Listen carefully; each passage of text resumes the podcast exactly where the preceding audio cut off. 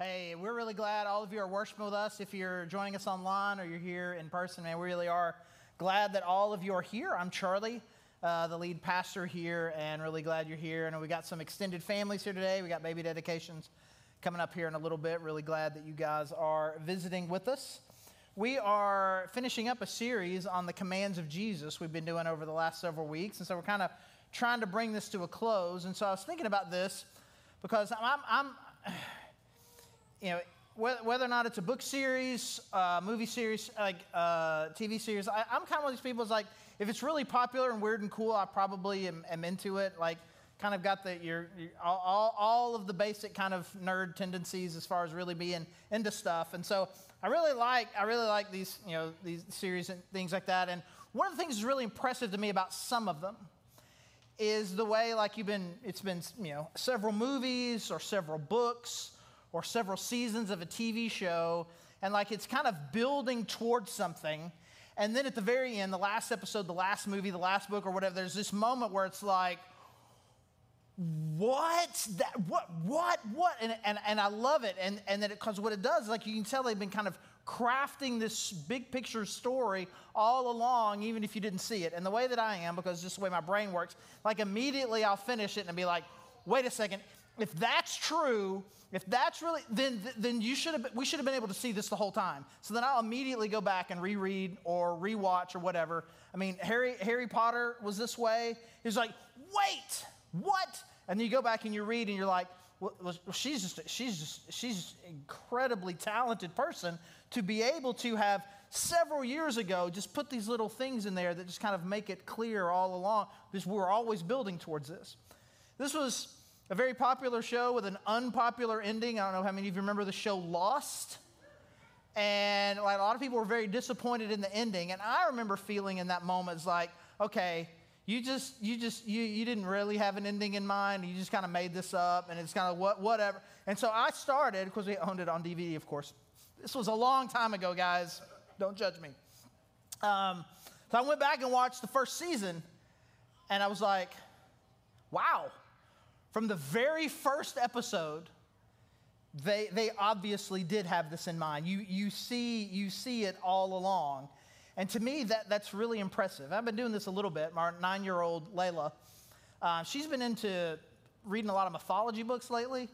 And then she's recently been reading some stuff in Norse theology. And she's like, Dad, I want to watch those Thor movies.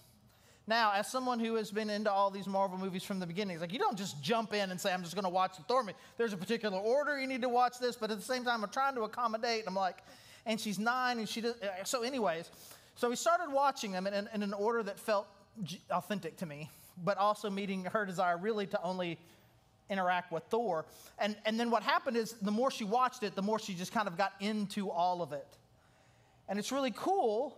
I mean, you're talking about 20 plus movies over the course of a decade, almost a decade and a half, this story that they're weaving. Now, I bring all that up not to say that we have crafted some amazing uh, sermon series and, you're, and your, your mind is about to be blown by how we've. This is not about anything that we've crafted, but this is about what Jesus has been doing all along. As, as, as we see this story, as we see Jesus gathering these disciples and teaching we're about to look at this last thing that Jesus said. And what I believe is about to happen for us is it's, it's all just gonna, it should just kind of all click into place because Jesus has been pointing us and slowly moving us this direction the whole time. And if we remember, for those of you guys who were here, for those who weren't, we'll just kind of catch you up. We started, uh, we'll, just, we'll just start chronologically with Jesus. So Jesus had this very first command, and he looks at these people he's kind of gotten to know and he's kind of heard him teach. And basically gives them a very simple command. It's the very first command Follow me, and I will make you fishers of men. Stop what you're doing. Allow me to be your mentor, your leader, your guide. You're the one, your, your rabbi, your teacher. In our language, your pastor. You know, your let me teach you and guide you and, and watch what I will do in helping you become this person who can make a huge difference in the lives of people. And so it was simply the initial command was a relational one. Be in this relationship with me and watch what I will do. And so they start following him, and, and you see this in different places in the Gospels. it seems like this is the, a question that Jesus got asked a lot. And we have some of those accounts, but my guess is it happened a lot where people would come up to him and be like, hey, teacher, what is the greatest commandment? And no matter who asked it and in what context, he always gave the same answer. Actually, there are two. The most, the most important things that you can do is to love God with everything that you are and to love other people the way that you love yourself. The, the, this, this, these are the greatest commandments. He says everything falls from these two. And so they're following Jesus around and they learn a little bit. These are some of the things we've talked about over the last few weeks. Hey, you want to really love your neighbor well? Neighbor doesn't mean necessarily what you think it means. This doesn't mean the people that you're friends with. It actually means you need to love your enemies, the people that are actively trying to harm you. Hey, and, and, and in addition to that, you really shouldn't judge people either. You should recognize that what you have is from God's grace, and you're not going to put your standards on someone else, and we should treat people with more empathy and less judgment. And, and, and then he, he, again, he's continuing to talk. You know, I want you to love God but I also want you to experience God's love. And so you should ask. And if you ask, He'll give it to you. If you seek, He'll find. If you knock, God will open doors for you. And He's just kind of drawing this in to help them understand the love of God. And then ultimately, at one point, He says along the way, He's like, hey, you need to make sure you make this connection. That in order to show your love to me, the one who has my commandments, who, who understands what I've taught and obeys them, that's the one that loves me. And the love of God and my love and revelation, it comes from this. And so he's weaving how obedience and love come together and how we can experience this love of God and how we can truly have a deeper, more real love for the people around us. Again, not just our friends, but our enemies. And he's been kind of painting this picture for them. And ultimately, they are, they, are, they are beginning to put together an idea of what it really means. What is this new understanding of how one can have and pursue a relationship with God and have a great relationships with other people. They're beginning to understand this when the unthinkable happens, at least from their perspective. He, he is arrested, tortured, and executed. I mean, Jesus tried to tell them this was going to happen. Say, hey, listen, they're gonna, this is going to happen to me. They're going to arrest me. I'm going to be killed, but don't worry. On three days, I'm going to come back. But they couldn't, they couldn't process that, that this person from God who was, who was so incredible to them, that this would ever happen to him. It didn't make any sense. So they just kind of rejected it. And then when it happened, they were devastated and essentially kind of scattered and hid for a while. But then exactly what Jesus said would happen happened. On the third day, he comes back to life. And I, and I don't know what, I, I mean, I, I, I always try to think, I always try to put myself in their shoes to try to imagine what that must have been like to have been following this guy for three years and your love and your admiration and appreciation for who he is just grows and, and what you can sense that God is doing in your life just through your interaction with him. Like it's overwhelming. And then suddenly for him to be gone. And then maybe at some point, maybe you remember. Maybe you remember, oh, he said this was going to happen. And then by the time you put that together, the third day comes and he's back. So you've got this huge admiration for this guy. And then you realize, well, not only has he taught us all of these things, but he predicted his own death and resurrection and then did it exactly the way he predicted. So if your appreciation and admiration and your trust and your desire to follow him is even like at a really high level, once you predict your own death and resurrection, even your mild skeptic, even you got a little, like, no, no more. Like, this dude was just dead, dead. And now he's back to life. So, whatever it is he has, you, I think we're all listening at this point. You're walking this through. And I think this is the emotion that we're supposed to have in this moment. This is someone we have been following for a while who has died this horrible death. But then, just as he said, he has come back to life. And now he's saying to his followers, hey, I've got one more thing that I want to tell you. Let's get together one more time because after this, I'm heading out for good. Because we mentioned this at the, very, at the very beginning of the series when Jesus says, Come follow me and I'll make you fishers of men. That for them, that was a very literal thing. Following Jesus was, was simple, not easy, but it was simple because it was literal. Jesus is here and I follow him. And then he goes over here and, and then I follow him. I go where he goes, I listen to what he's saying. They have no idea what it means to follow Jesus if Jesus isn't here. It's not something that we think about because that's how been our experience the whole time. We only have followed Jesus without his physical presence. But this is a transition for them. So Jesus has kind of demonstrated on a completely different level his power and his connection to God, his presence, his place in the kingdom, and, and who he is has been elevated in everyone's mind. And he says, I want you to come together with me one more time because I'm going to tell you what you need to be about, what you need to be doing while I'm not here. So I, I, I, set I paint this picture and I set this up for you because I don't think that we can understate the importance and the power of this moment and this particular command that Jesus gives to his followers. Matthew chapter 28, verses 18 to 20.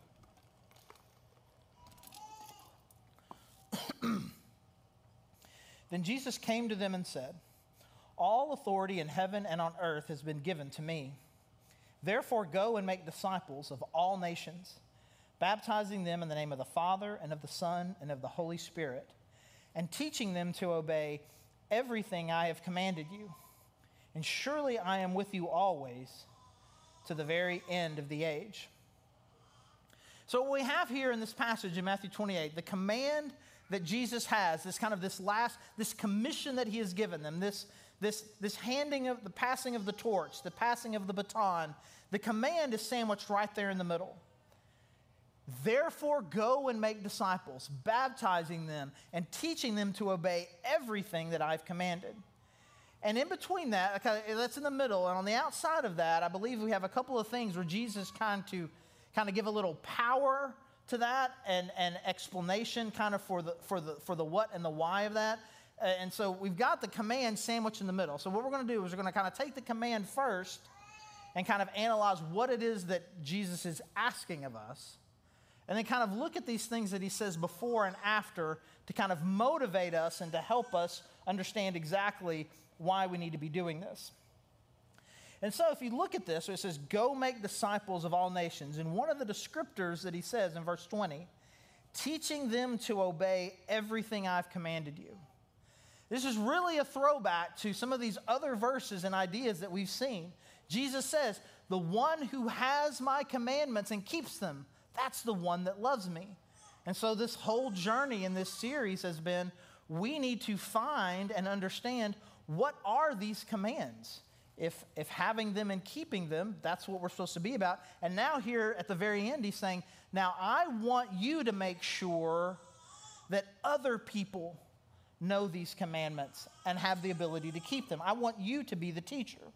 So ultimately, what he's saying here is that our mission, the mission that He has given them and now has been given to us, our mission is to help more people know and experience Jesus. This is our mission.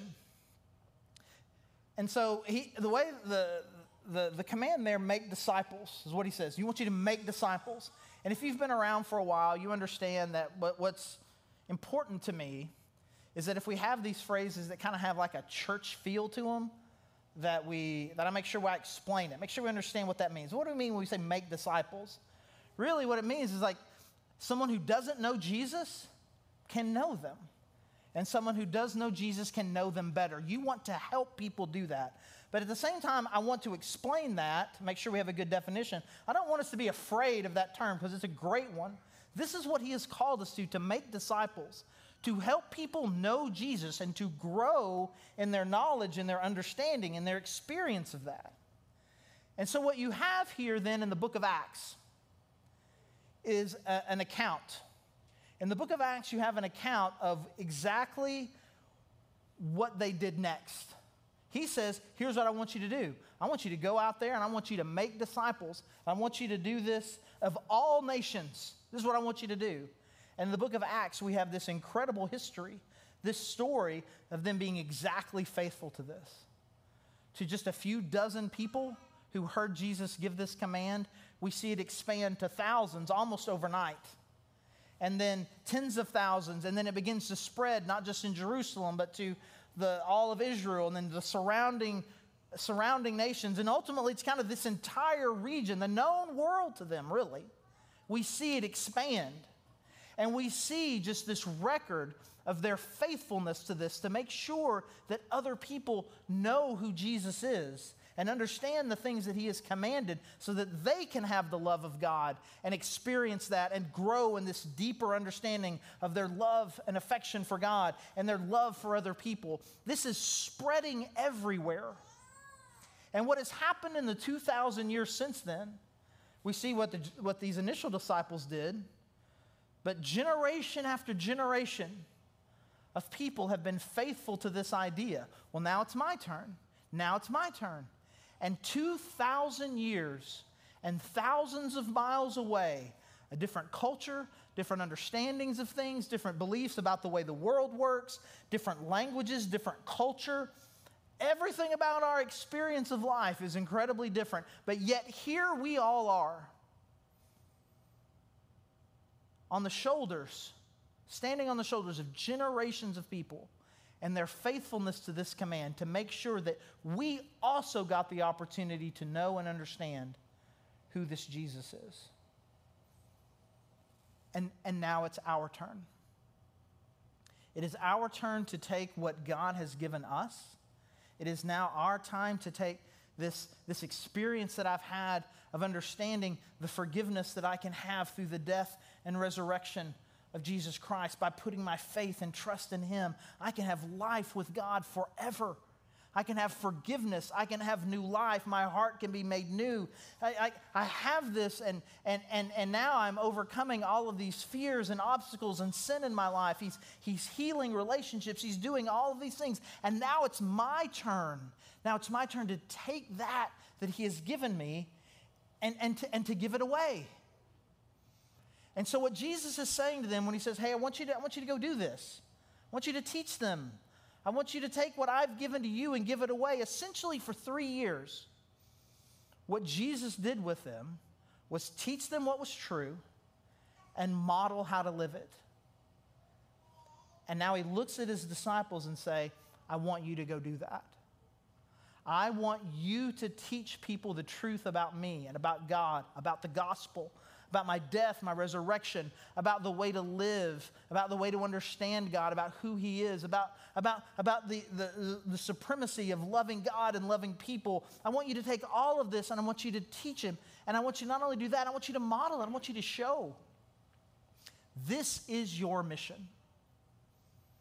And again, 2,000 years and the other side of the world away, generations of people have been faithful to this. And now it's our turn.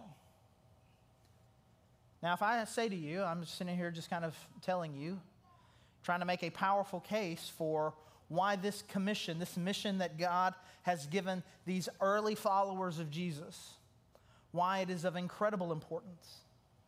And trying to convince you not only is it of incredible importance to them, but now it is our mission as well. I understand I've, I've taught this passage and talked to people about it for years and years and years. And I've interacted with people in small groups, large groups, one on one. I've talked to a lot of different people. And there are some very normal, kind of common objections that people have. I mean, we can be all inspirational and be like, man, and this is what God has called us to, and you can do it. And be like, yeah, okay, sure. And you're going to walk out of here just kind of keep doing the things you've always been doing. Because there's kind of some natural objections I think that we have that kind of make us feel like we can distance ourselves from this a little bit. That maybe somehow this only applies to some people, it applied to them, it only applies to missionaries, pastors, those kinds of people, but it's really, really not, it's really not for me. And I believe that these two objections were anticipated by Jesus.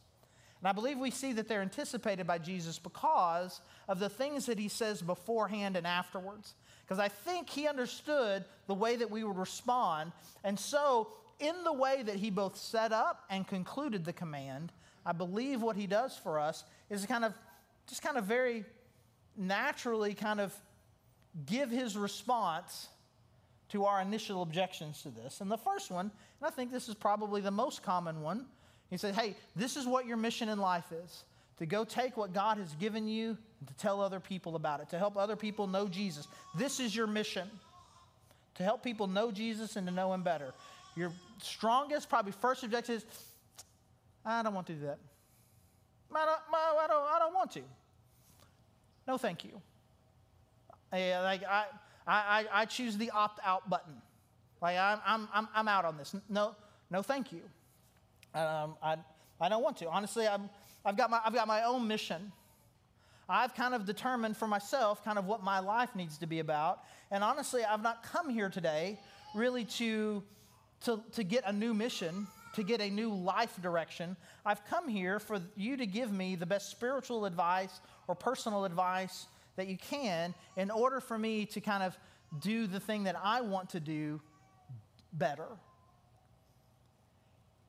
And, and first of all, I, I think too often we think of it in terms of, well, what this means is, is that you're going to have to completely change everything. You're going to have to you have to move to a different place. You're going to have to give up your job. You have to do all these different things. And I think it's important for us to understand kind of the, the, the way the language of this specific command was given. The way it's written in English is it says that you're supposed to, two different things. You're supposed to go and you're supposed to make disciples. But the reality of kind of the, the, the language in which it was, tra- it was is the, the Greek of this, that essentially what it's saying is going, go make, make disciples. And so it has this kind of while you are going, while you're doing what you do, while you're going, make disciples. And we're always going. You know, I mean, you, you, you, you're at home, it's like, hey, we're going to go to church. And you're going to go from here to go somewhere. And then you're going to go to work and you're going to go to school. You're going to go out to eat. You're going to go walk around the neighborhood. You're going to go meet up with some friends. You're going to go and do a lot of things. And while you're going, in your going, you need to make this your mission. And again, a lot of us think, man, I've already got one. I've already, I've already got a mission. And again, in a, in, a, in, a, in a group this size, we probably all feel like we, you know, have different levels of certainty about who we're supposed to be, and probably different levels of experience about how well it's going. I'm pretty sure this is who I'm supposed to be, and I'm, I'm, I'm okay. Uh, I'm not doing that great. Or maybe some of us, you feel like, no, man, I'm actually, I know who I'm supposed to be, and I feel like my life's going great. Regardless, Jesus is trying to reorient your mission. He's trying to get you to think about it differently, to think about who you are in these different terms. And his answer to this is in the, the very first thing in verse 18. The first thing he says, All authority in heaven and on earth has been given to me. So, your objection number one is I don't want to. But what he says is, All authority in heaven and on earth has been given to me. The answer is, Jesus is in charge. Now, that may seem like, I mean, it's like, so he just kind of starts off, hey, uh, one last thing to say. Hey, guys, all authority in this world and in heaven, all authority has been given to me. Now, that may just kind of seem like a, like a flex. Like he's just kind of like, hey, man, guess what? Guess what? I don't know if you know, I was, I was dead for a while. I kind of, I was, I was in heaven, and I've come back. I know oh, you know God the Father, and I think you're starting to understand a little bit more me that I'm also God. But I was talking with the Father the other day, and guess what? He decided, we decided together that both heaven and earth, no matter where He is, I'm totally in charge. It's not just a flex. It is, it, is, it, is, it is setting the whole thing up. You need to make sure you understand who's talking here. The designer and creator of the universe has said, this is what you are supposed to be about. And again, we've talked about this in previous, in previous weeks of this, even with the, the come follow me. When, when God makes a commandment, one, you don't really have the opt out button. Well, I mean, I don't really have to do that. It was only God that said it. Like, you don't have this other authority to appeal to. Well, we'll, we'll see, we'll see what the real authority. This is, this, is, this is the God of the universe. Because otherwise, like, what are y'all doing here?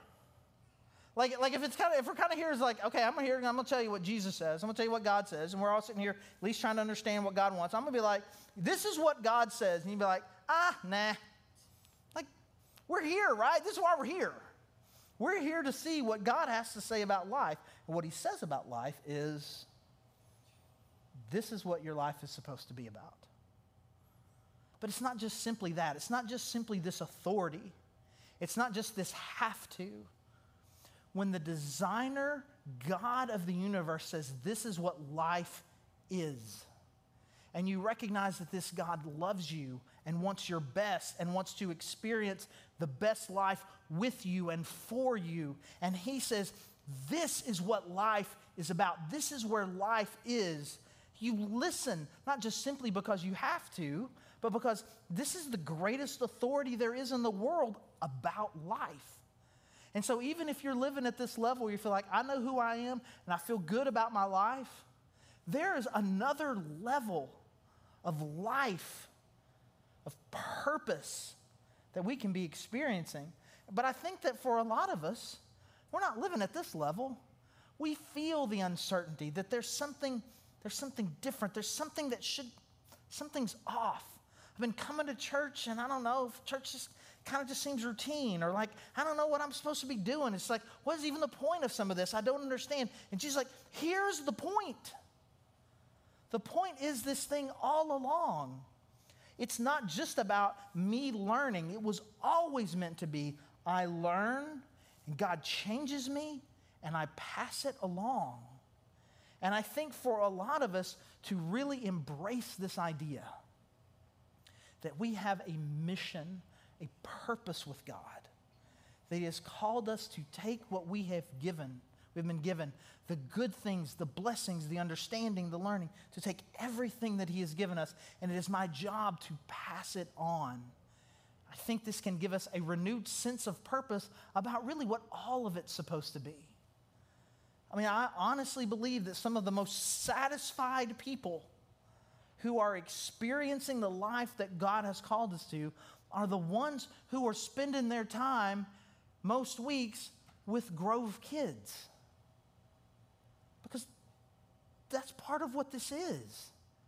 I'm going to take what God has given me and I'm going to pass it on. But I say that, and I think the second objection just kind of pops up naturally. The first one, I mean, it's kind of like, yeah, whatever. I mean, I think we all understand, at least those of us being at church today, that I don't want to is really not going to be a successful objection, right? God says this, I don't want to. Like, he wins, he's God, right? The second one I think makes a little bit more sense when you say, like, that, just feels overwhelming. I, objection, like, I, I can't. I can't. I can't. That's, that's not me. I'm not talented enough. I'm not smart enough. I'm not spiritual enough. I'm not godly enough. I'm not super. I'm regular. And honestly, I think that's actually a, that's actually that's actually a great it's actually a great one because you're in fact you're right which again is a throwback all the way to the beginning when Jesus said to his disciples, Follow me, and I will make you fishers of men. Their experience was that they say, I'm just going to choose to follow him, and I'm going to watch what Jesus does in me. And the reality, and, and, and, and now the expectation is okay, I want you then to encourage other people to follow me and watch what I will do in them. Jesus is the one who is always making. And his answer to that objection, verse 20, and surely I am with you always to the very end of the age. The answer is he's going to be with you. Even though he's not physically present with the disciples anymore, where he, he is there and they can experience by being with him that he is remaking them. Even though I'm not going to physically be there, I will always be there.